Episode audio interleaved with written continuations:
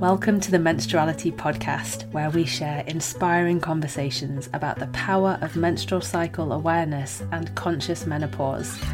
This podcast is brought to you by Red School, where we're training the menstruality leaders of the future. I'm your host, Sophie Jane Hardy, and I'll be joined often by Red School's founders, Alexandra and Sjanie, as well as an inspiring group of pioneers, activists, changemakers, and creatives to explore how you can unashamedly claim the power of the menstrual cycle to activate your unique form of leadership for yourself, your community, and the world.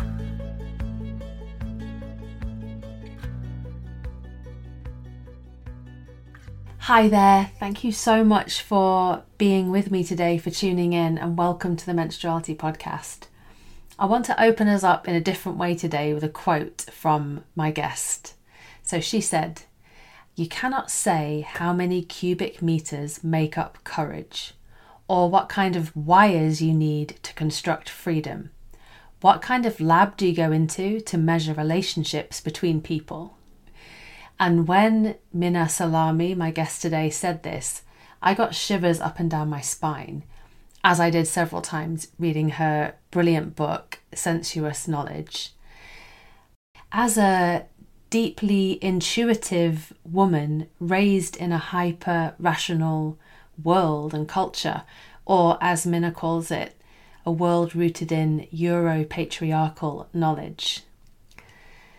Minna Salami is a Nigerian, Finnish, and Swedish feminist author and social critic.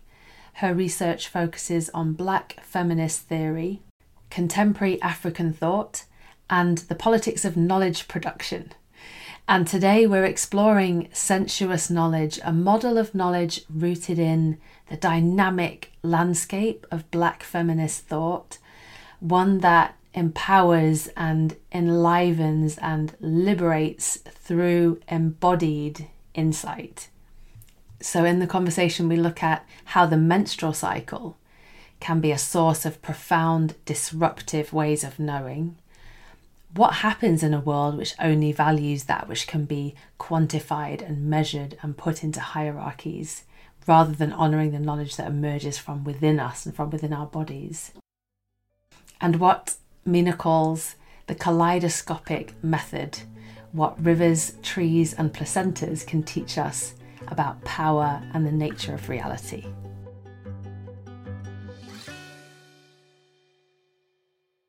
So, welcome to the Menstruality Podcast, Minna. It's such a delight to have you, especially because I've really been immersing myself in your work, and there was a hunger in me for the story that you're telling and I can imagine it's similar for many people in our audience, this new story of sensuous knowledge. And as I said in my email to you, I literally have hundreds of questions for you, but I'm going to trust that we'll find our way to a really rich conversation today. I know we will.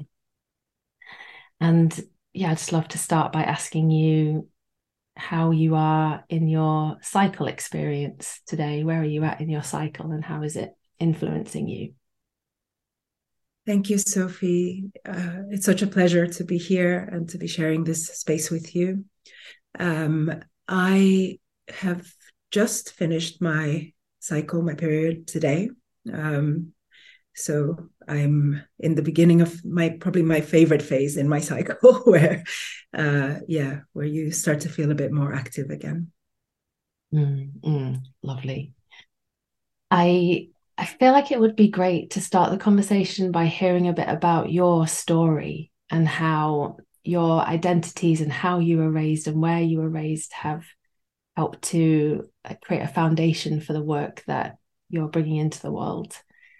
Yeah, could you walk us into your the beginning of your life? okay, um, I'll I'll take you even a little bit further back than that um, to uh, actually where I'm living at the moment, which is in Hamburg in Germany, uh, which also coincidentally is a city where uh, these two people who are my mother and my father met um, in the 1960s. Uh, they were both students at the University of Hamburg and my mother had come to Hamburg from from Finland, and my father had come to Hamburg from Nigeria. And they met here and they fell in love and they lived here for many years. Uh, and so therefore it is it has been uh, quite special for me to be here now um, but in any case they uh, th- th- that's where the story starts and uh, they then moved to nigeria um, where they had me um, or my i was born in finland uh, you know because of the world order. Uh, you get better medical care in in the West, and so my mom decided to go to Finland to give birth to me. But um, we went back to Nigeria when I was a few months old, and so I grew up in Lagos in in Nigeria, which um, was I had a, a a really colorful and dynamic and exciting childhood. Quite crazy, I have to say. I had quite a crazy childhood. A lot of I had a, a lot of near death experiences, for instance, very many.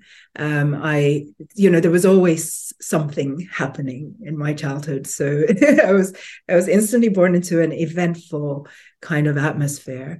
Um, but I, I lived in Lagos until I was 13 and, and I lived in a, a, a big sort of a family compound of sorts. So there were many flats in this big house, um, and they were all occupied by different family members.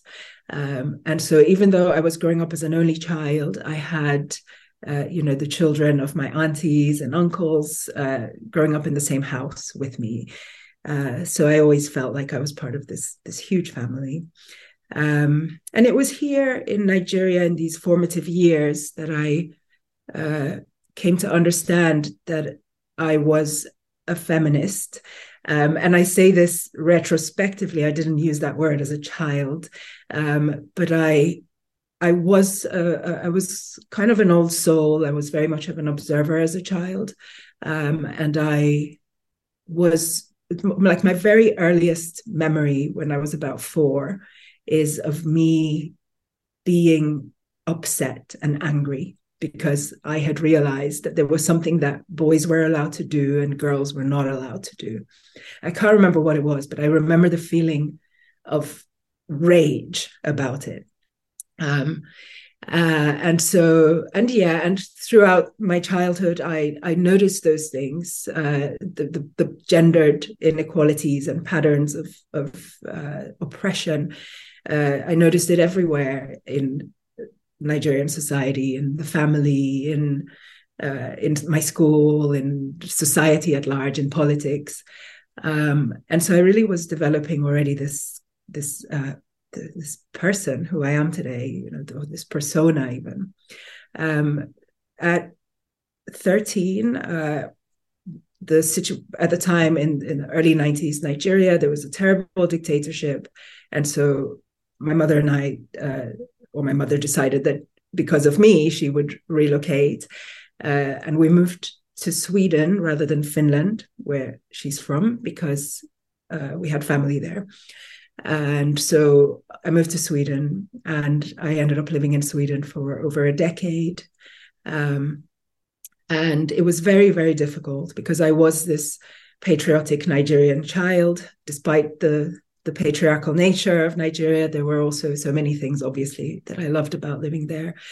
Um, and so moving to Sweden was difficult because I didn't want to, for one. And secondly, because uh, my first years in Sweden were years in which I was bullied and I experienced a lot of racism.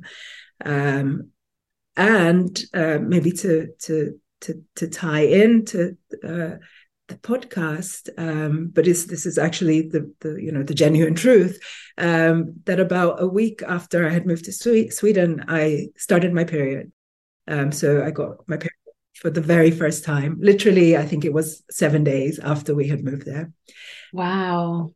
And that was huge. Um, that really, because as I said, I'd been this child who was a feminist and who who was observing um, what it meant basically to be a man or a woman in society. And the moment I got my period, I went into a kind of depression. I was already sad about having moved from Nigeria, but that added to it because it made me realize that I had now become a woman. And I didn't want to become a woman. only because I had seen that it was a difficult predicament.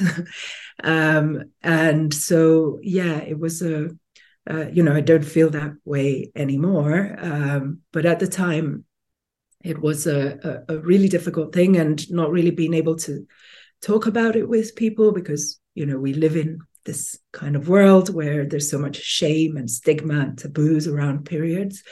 Um, so I was going through this phase of like being in a new country, being experiencing negative things, and then also uh, just having to behave like I would change my pad, you know, once an hour or something because I didn't know what do you do? Like, is it am I going to bleed all over the place? Uh, yeah, just absurd things that you know no no young woman should have to go through.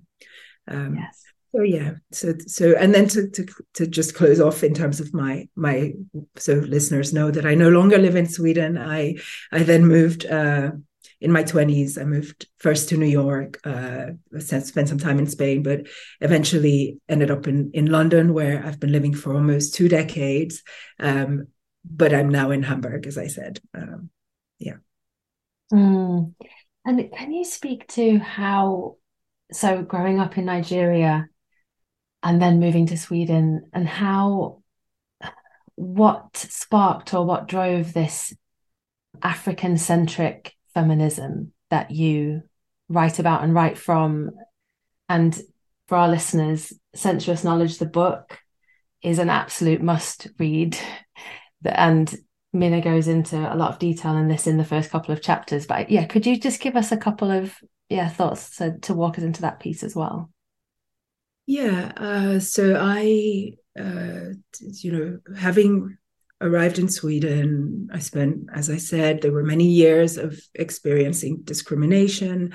Um, I learned in Sweden that I was. Uh, I learned, I guess, what it means to be a Black person. Uh, it wasn't something that I had really given much thought in terms of my own identity when I lived in Nigeria. So I definitely had a really strong awareness of blackness in a global context.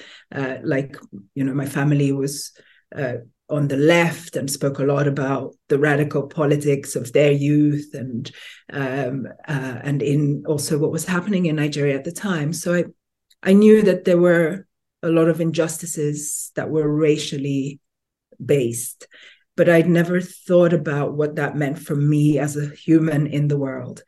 And then in Sweden, um, I, you know, this label was applied to me that I was black um, or mixed race, depending. Um, uh, and so I started to to contend with that and what that meant. Um, and and I guess I discovered actually a sort of uh, a treasure trove because it connected me to things that I had felt as a child, but I hadn't had the language for, in a sense.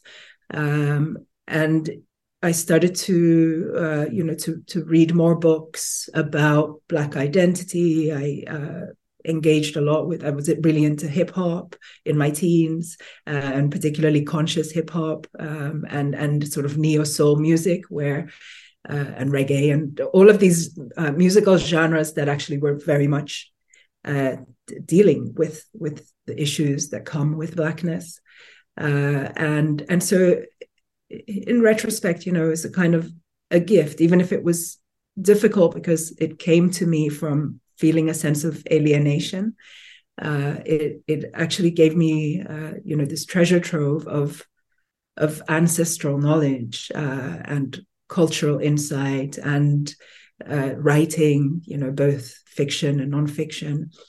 Uh, and so when I um, then realized uh, that I was a feminist, when the first time that I kind of came to this word that had shaped my character my entire life, but I didn't yet uh, articulate, um, it was uh, first, actually, it was a, a, a, white man who made me, uh, who gave me this word in a sense, because he was a, a lecturer um, at my university, and uh, we were talking about the female gaze and then he he mentioned the work that feminists had done uh, in terms of the female gaze. And for the rest of that lecture, I didn't hear a word he said. All I could think about was this this F word. How at home I felt. Um, and yeah, and so I, I, I started on this journey then of being a feminist and what it meant. And I very soon then realized that what I could find in the school library and just in society around me still wasn't fully addressing something that for me was important. Um, uh, and it was not just that it wasn't addressing race; it was uh, a, it's a particular kind of worldview, or maybe I should say several worldviews that come from having an identity that intersects with different. Um, with experiences that have been formed by oppression of different natures.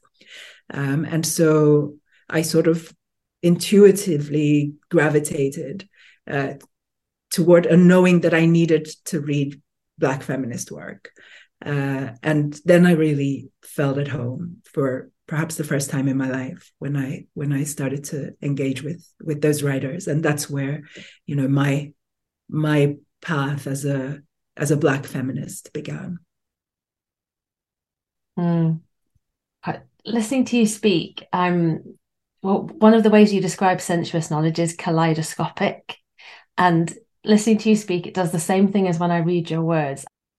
Stories start to unfold, and lots of different avenues and ways of thinking start to open up. And as I'm listening to you, there's sort of like 20 questions just appear in front of me. But the one that I moved to ask first or to speak about first is this first period moment because one of the things we explore at Red School and in this menstruality way of seeing the world and seeing life is that the first period is such a pivotal moment in terms of our soul um, awakening or our first sense of our unique nature um, showing itself or meeting the world. And in that place where our deep self meets the world, then we start to find our our calling or our um, purpose or you know you give it lots of different words. And i just find it really striking that that happened for you right when you made this huge move from where you'd always lived to across the other side of the world in a completely different culture. And yeah i'm very moved by that.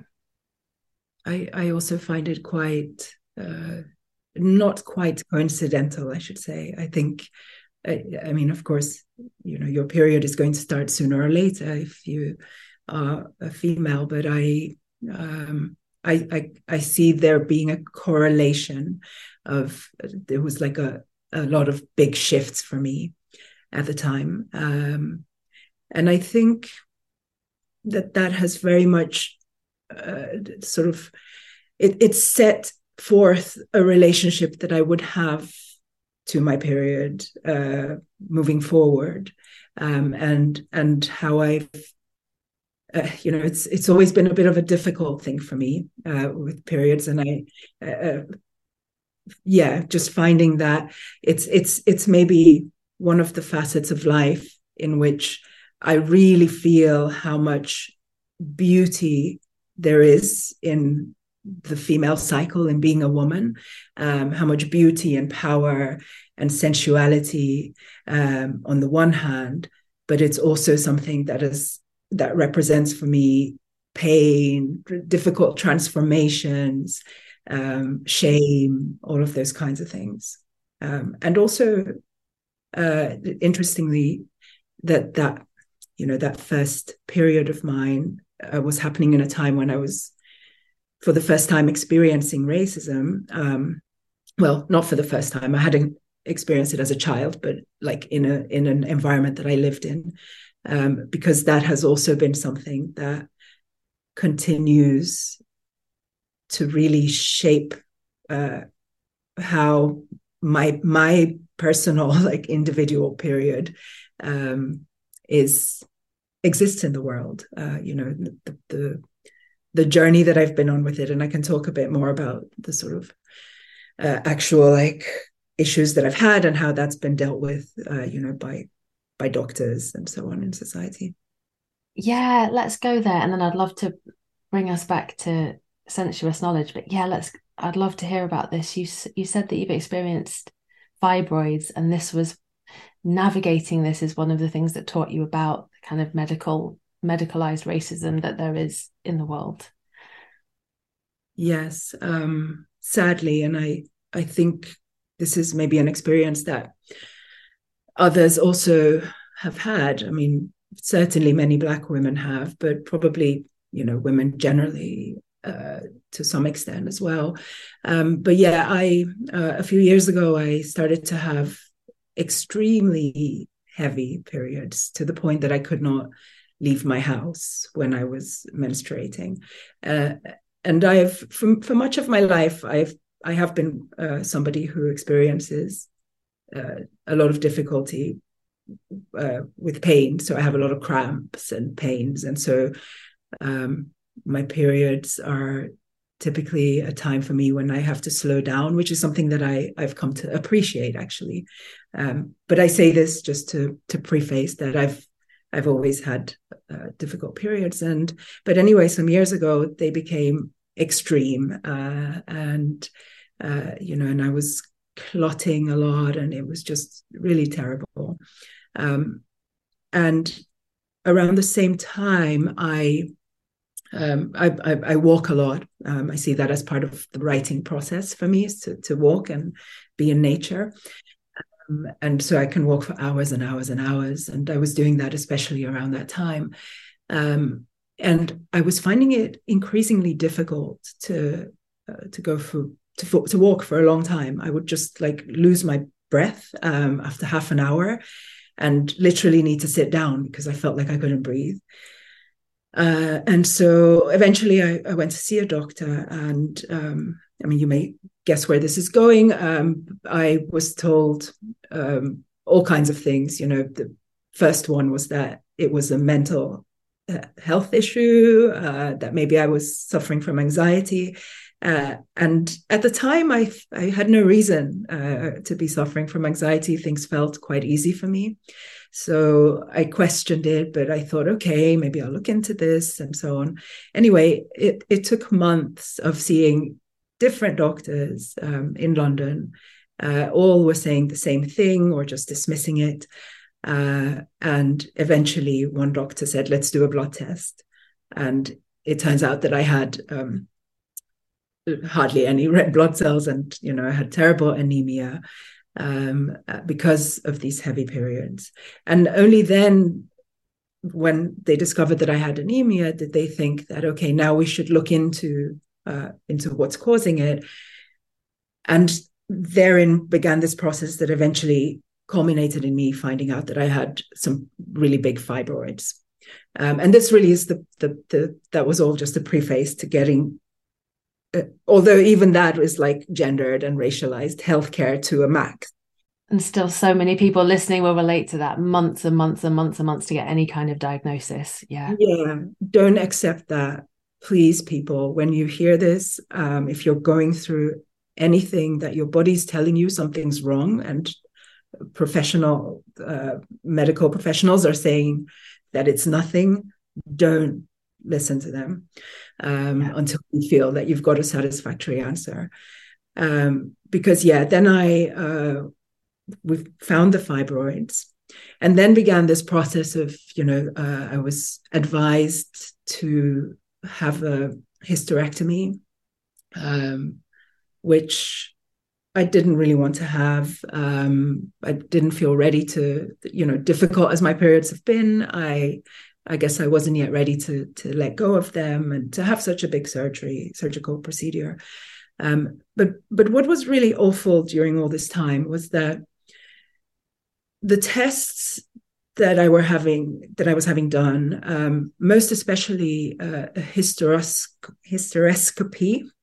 Um, I always confuse the, the, two hysterectomy and hysteroscopy. So hysteroscopy is, uh, you know, when they put insert a, a, sort of metal rod like instrument in order to look inside you into your womb um, and it's an extremely painful procedure which i have later learned that you're supposed to have under anesthetics or at least with some very strong painkillers um, I was not given either of those. Um, and it was one of the most painful things that I've ever been through. And as I mentioned earlier, I've had a lot of near death experiences, but that was um, that was that was awful. Um, so yeah, uh, I I really it really opened my eyes to like how we are expected to just deal with pain as black women, as women, as black people. Um, you know, it's just crazy uh, that you know if I were a man, if men were dealing with fibroids, there would definitely be all the accurate uh, pain prevention would be in place. Um, and I just left the hospital feeling like I'd been violated because I thought, surely I wasn't supposed to feel so much pain for an examination. Um, uh, and and yeah, and then I started to to sort of look into it and speak to other women who had had this procedure, speak to my friends in Sweden uh, who work in healthcare, and they were shocked. Uh, they said, you know, that could not happen in Sweden. Uh, uh and and then I found out that it's actually also not supposed to happen in the UK. So, uh, you know, it, it it really was one of those. I live in an area where you know you have a, a, a big constituency of of black people. Um, and it makes you wonder how these how these things come to bear. The other thing that happened, and what I did change, um, I changed my diet. Um, I I have been meditating for a long time, but I started to take that even more seriously. I just basically kind of uh, de-stressed my life as much as I could, and I and I feel like that made some difference. Um, I still have painful periods, um, so mm-hmm. yeah, it was just quite an quite an ordeal.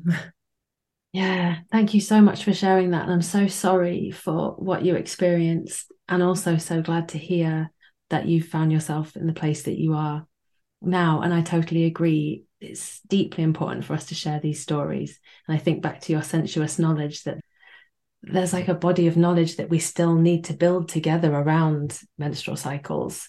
And it's through normally in our work, what we see is through story after story after story, we're weaving this tapestry of menstruality together.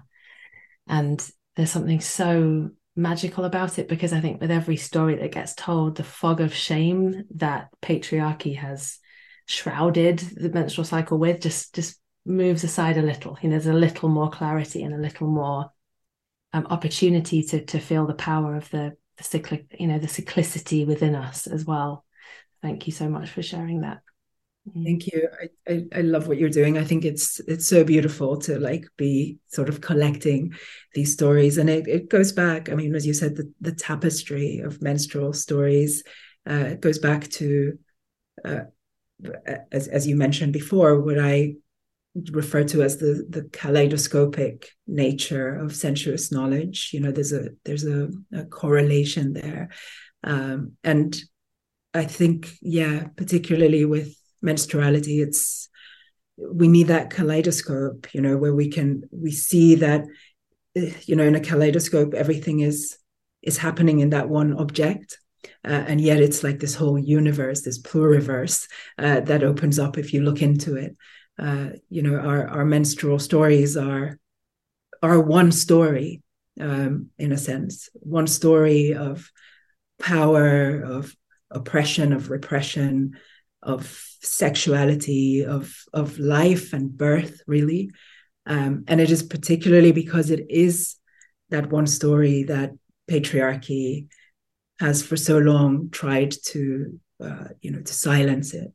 Um, so it's very very very important to to continue to talk about it to to post pictures about it to you know to really undo all of the harm that has been created in our psyches due to this awful awful uh, nomination of, of women's menstruation.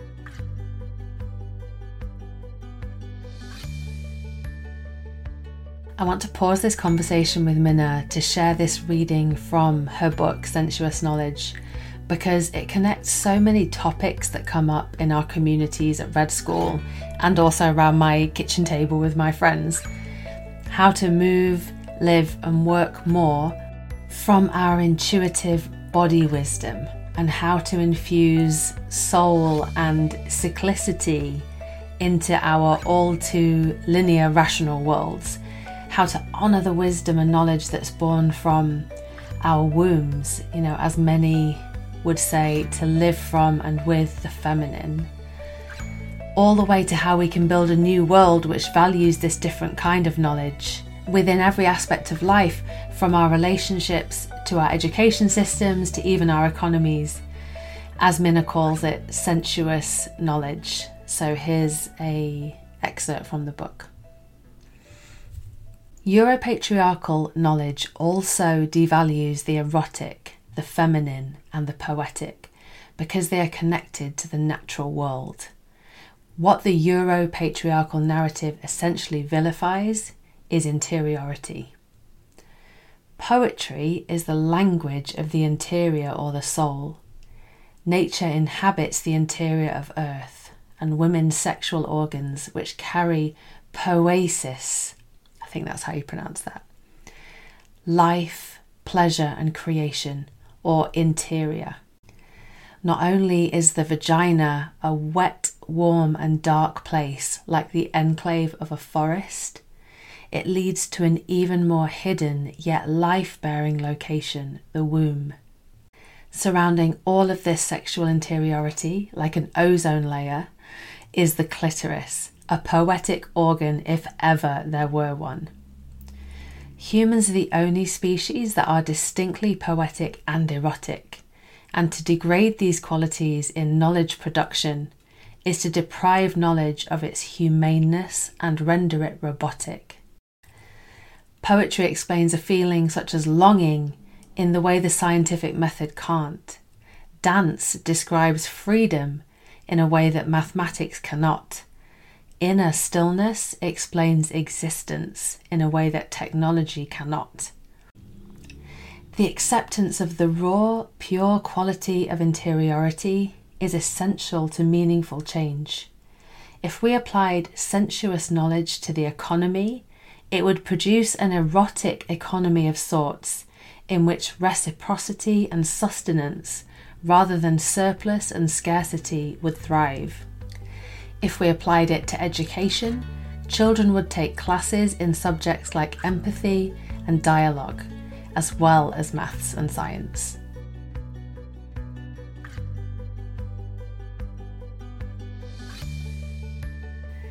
Okay, a quick note before we get back into the conversation with Minna.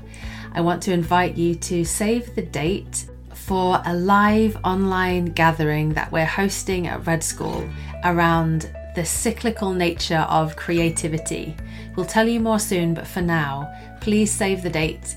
It's July the 15th, that's a Wednesday, and it's happening at 11am New York time, 4pm UK time. That's Wednesday the 15th of July at 11am New York, 4pm UK. Okay, back to the conversation with Minna.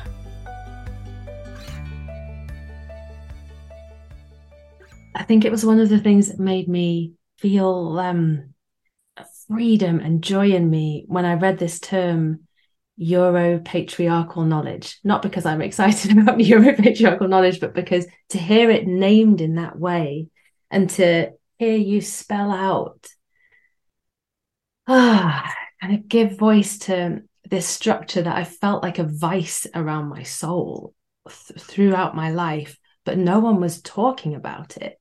And I've always felt there's a different way to be, there's a different way that we could be speaking. And could, could you could you walk us into it's a big term, but could you sort of walk us into Europatriarchal knowledge and particularly also like there's a part of the book where you say, you know, Bell Hooks speaks about this as white supremacist capitalist patriarchy, which I think is an incredibly powerful, and important term too. But why you decided to differentiate in sensuous knowledge? So, Europatriarchal knowledge uh, is, in a nutshell, an approach to knowledge, so to understanding reality which prioritizes, obsesses, and endorses a, a rationalist, technical, and materialist worldview. Uh, and so, uh, what that means is that you know we are we are living in an understanding of reality where we think that reality, all of reality, is something that can be quantified, measured, um, and of course, consequently, then put into hierarchies because we can only put we can only create hierarchies uh, once we can have something material and tangible that we say, oh yeah, this makes A better than B. Um, because we've measured it in a lab, um, you know, and and so um, Europatriarchal knowledge, uh, firstly, is about this. You know, it's it's um, uh, uh, uh, uh, it's a kind of an ontology, which means you know a way of a way of seeing reality, and it's a it's it's completely false because you know there are so many things that we cannot measure. Uh, you cannot uh, you cannot say how many cubic meters uh, is courage. Uh, what kind of wires do you need to construct freedom? Uh, what what kind of lab do you go into to uh, you know measure relationships between people? There, these are, and these are very real things. You know, we're talking about the nature of reality. We we experience emotions, we experience relationships. They exist. We experience thoughts. Um, but because there's no way of measuring these things, within Europatriarchal knowledge, what we do is that we either, uh, you know, we just ignore them, or even worse, we try to force them into a box. We try to, you know, we force some kind of nonsensical measurement upon these things. Um, and so, my criticism, um, and in in using this this term, Europatriarchal knowledge, is firstly coming from me as a social critic, broadly speaking, who cares about the truth and who cares about, you know, actual um, sense making in, in, in a way.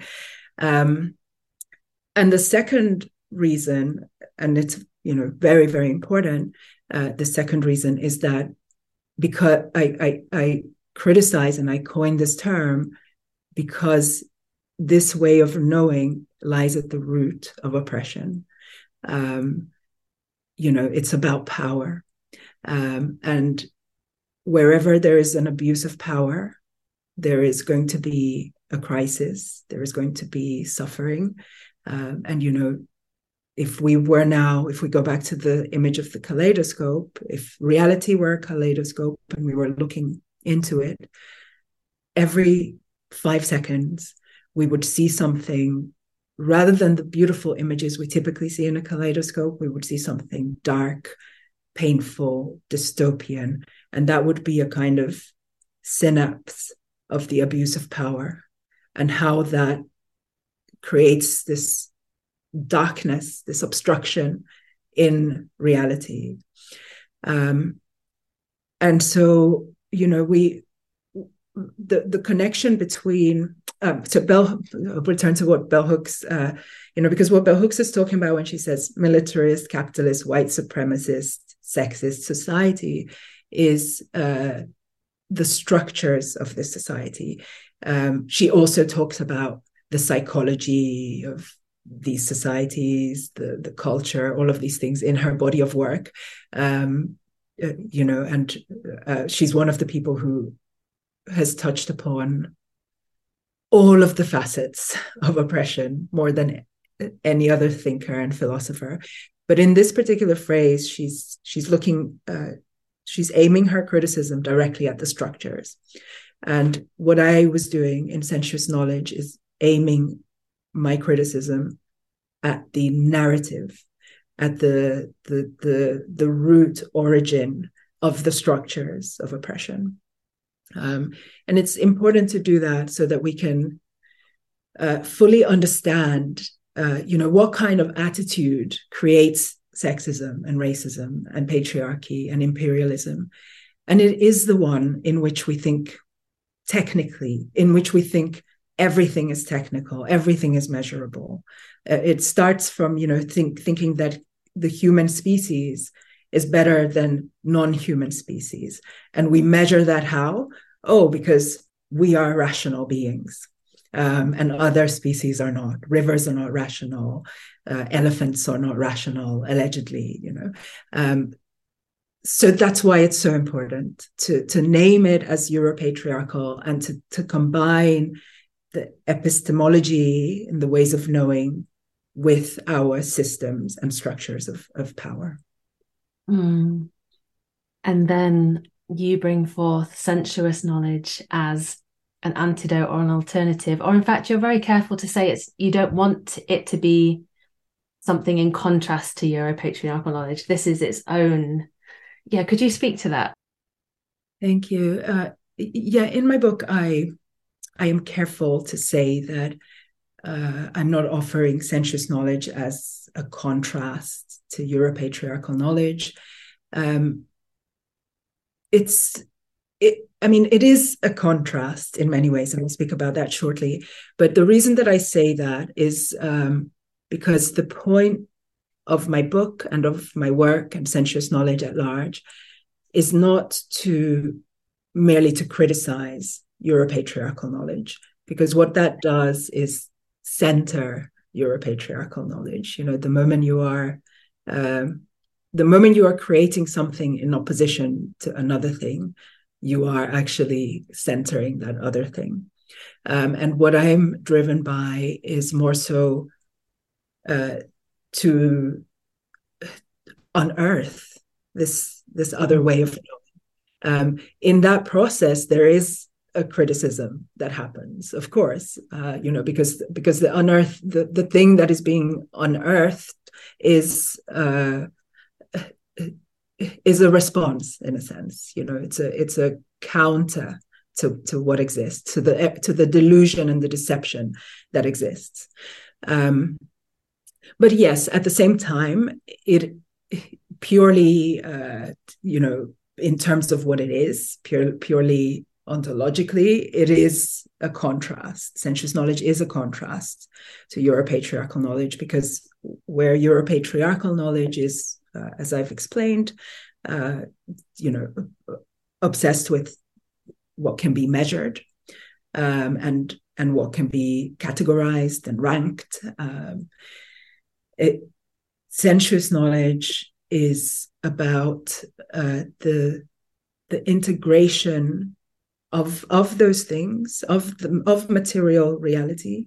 Uh, you know like our periods are material. We can we can see them we can touch them we can smell them. They they exist materially and biologically and biophysically. Um, but uh, and I'll stick with the period example. It's a really good one uh, to explain sensuous knowledge with. They're also um, a phenomenon that can be felt and lived and experienced and sensed. Uh, you know, we started this podcast with a question of where in my cycle I was. Um, I not everybody is as in tune, um, and some people are more in tune than others. But uh, you know, I definitely can tell you that I there's a pattern to how I am every month, depending on where I am in my cycle. Um, and they are a phenomenon that give us a tremendous understanding of the world we live in. They, our periods, our menstrual cycles are a source of knowledge. Uh, they are a deep source of knowledge. Um, you know, they teach us so many things. For one, about the cyclical nature of of life and death, which is something that Europatriarchal knowledge will do everything to try to to to control, because it it's so disturbing to the idea that everything can be neat and packaged, you know, and we can play God um, with our you know technological advancements. Um, but our our menstrual cycles really disrupt that, and so this is also a good example of how it's not just the disruption that is important. It's not just, as I was saying, it's not just the criticism that is important. It is the fact that it gives us insight into the nature of the deception because we know what is happening in our bodies in all of these multifaceted sensuous ways we know it and yet we can clearly see that the conventional dominant knowledge production about our menstrual cycles is it's deluded so there, that in that space of dissonance there's a tremendous like body of knowledge to to glean um, and so it's it it empowers us immensely to to become aware of that you know mm. That word unearth that you you used feels really relevant here because I've, I've really been intimately with my cycle for 12 or 13 years and it just goes deeper and deeper and deeper into um, this walking home to myself from all of these structures and um, masks that I've worn because of this patriarchal world that I've grown up in. It's this just turning back towards myself again and again and again. And there's a feeling that I am slowly unearthing the truth of myself and the truth of the world. And it's more a clearing away of the crap that's been in the way to get to the truth and that's what I felt when I was reading sensuous knowledge. And I wanted to ask you a question about um, because this really feels like sensuous knowledge in action. You did an interview with um, um, Amisha Ghadiali, who we've interviewed for at Red School too. And you were talking about how you had this question with you for a long time, which was what can rivers teach us about power? and just something in me sang when I heard that because I, I have a river close to my house. I walk it every day, and it's an incredibly important part of knowing who I am. But I can't quite tell you why. It's like there's there's all of this knowledge that is in me and in my body and in my being that doesn't fit into the languages that we have currently in the world.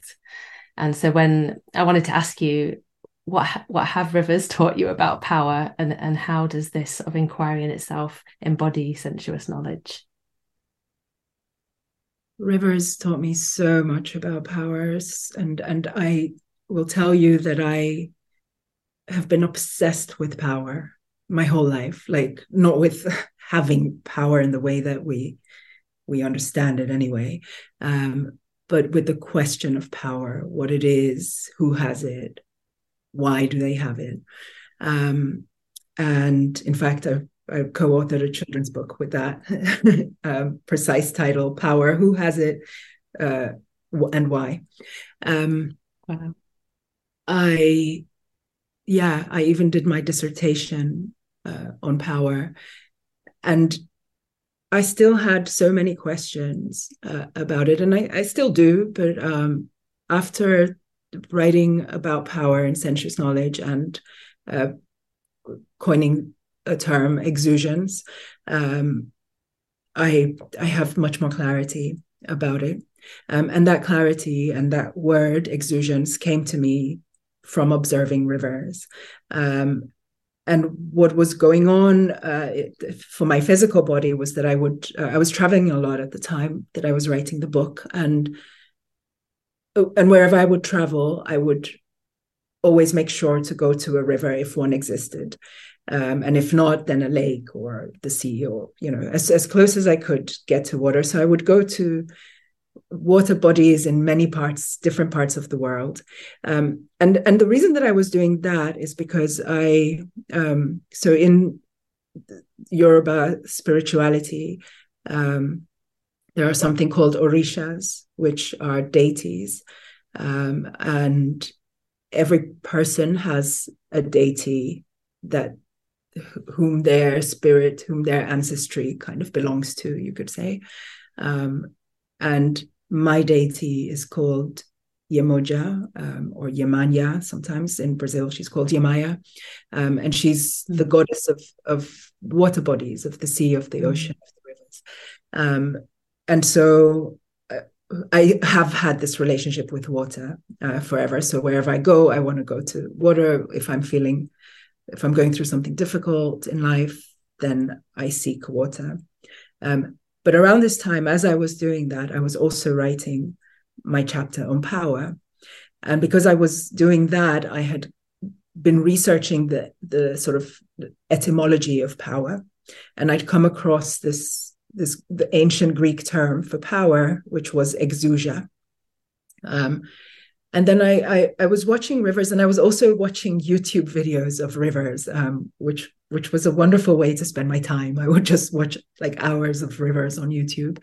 Um, and just, there was a moment where I saw that the way that rivers um, move through through obstacles, through dominance, whether it's man-made wares or uh, you know pollution, which of course is also man-made, all the many obstacles that we have created for rivers.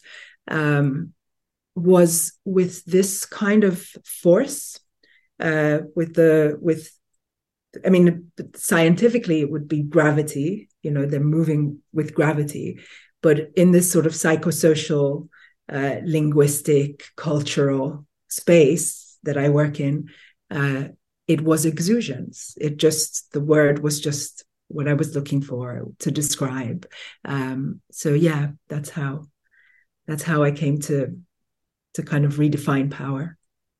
And it's this branching out that the rivers do that you're pointing to, right?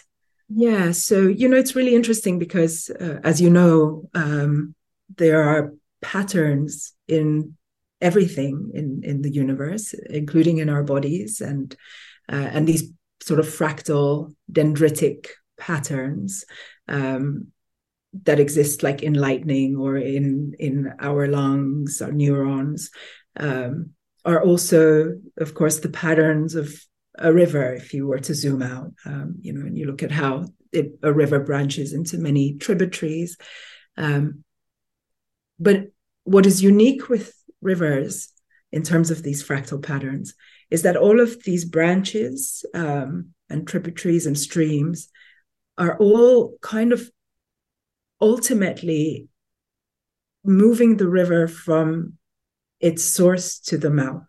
So there's like a destination. Um, and at some points in a river's journey, it is journeying on its own for a long stretch of time. You know, there are no tributaries seemingly that are feeding into it. Um, and then again, there are periods in its journey where there are, you know, millions of small streams and tributaries and lakes all feeding into it so that it can move toward its destination. And that again really taught me about the power of the collective versus the individual. Mm-hmm. Um, or I don't even want to use the word versus because it's just it's just the natural progression um, of of life, of movements, of mm. of time and space. Mm, mm. I was also reflecting that if you look at a placenta, that's exactly what happens. The the the main vein spreads out into this beautiful sort of tree that's inside the placenta. It's it can't be completely coincidental, can it, that we find this pattern no. so much. No, especially in the initiatory journey from being a non-mother to a mother. Like nothing has taught me more about the collective than that experience, and interesting that the placenta contains that within it yeah i hadn't thought of that in the placenta. That's that's really really powerful because what i think that that pattern represents and what what exousiance also is about is basically aliveness. You know it's the the desire to live. Um, and so to have that in the placenta already you know it, it's yeah that's very beautiful. Could you share a couple of words for those of us listening who really feel what you're saying and want to embody this more in the world. What what can we do? How can we be to connect to this sensuous knowledge?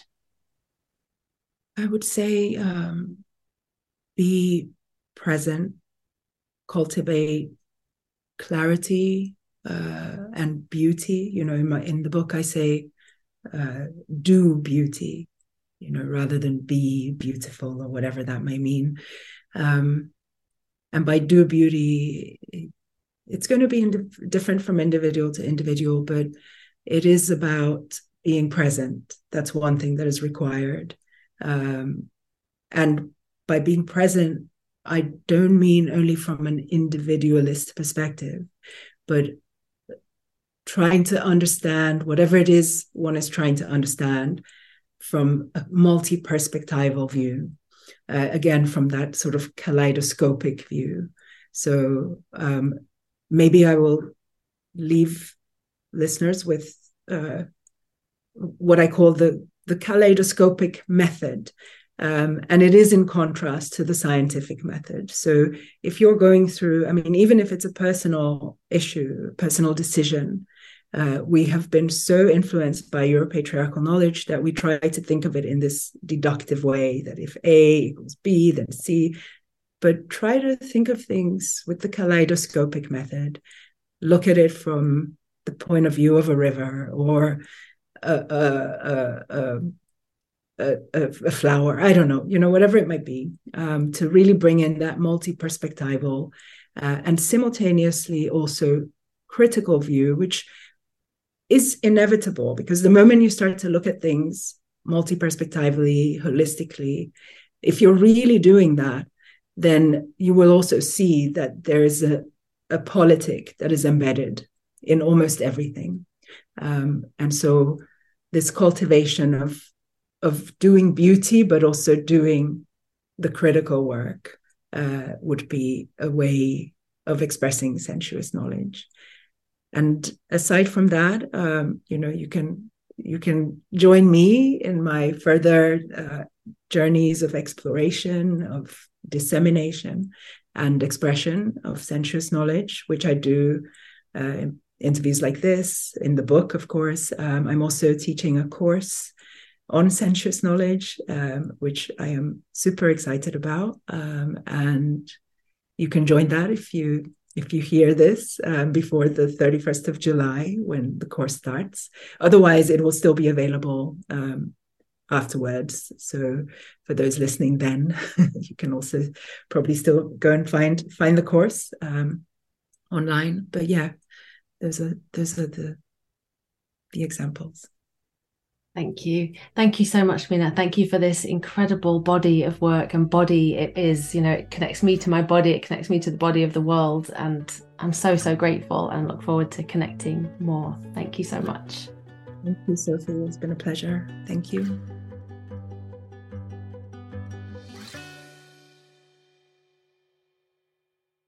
Wow, I'm sure you can tell how much I loved that conversation.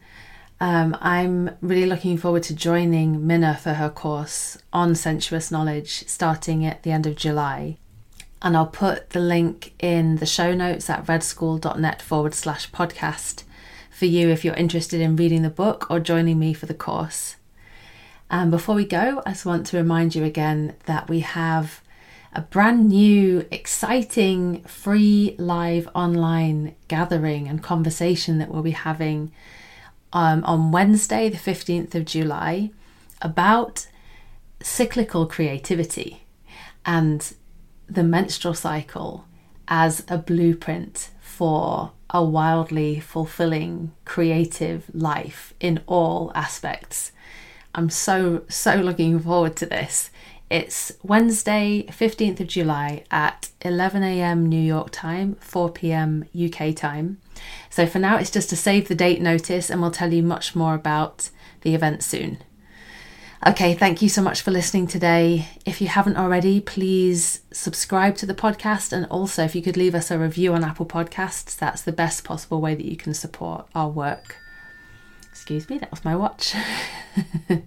I hope you have a beautiful rest of your morning, day, evening, and I look forward to being with you again next week. And until then, keep living life according to your own brilliant rhythm.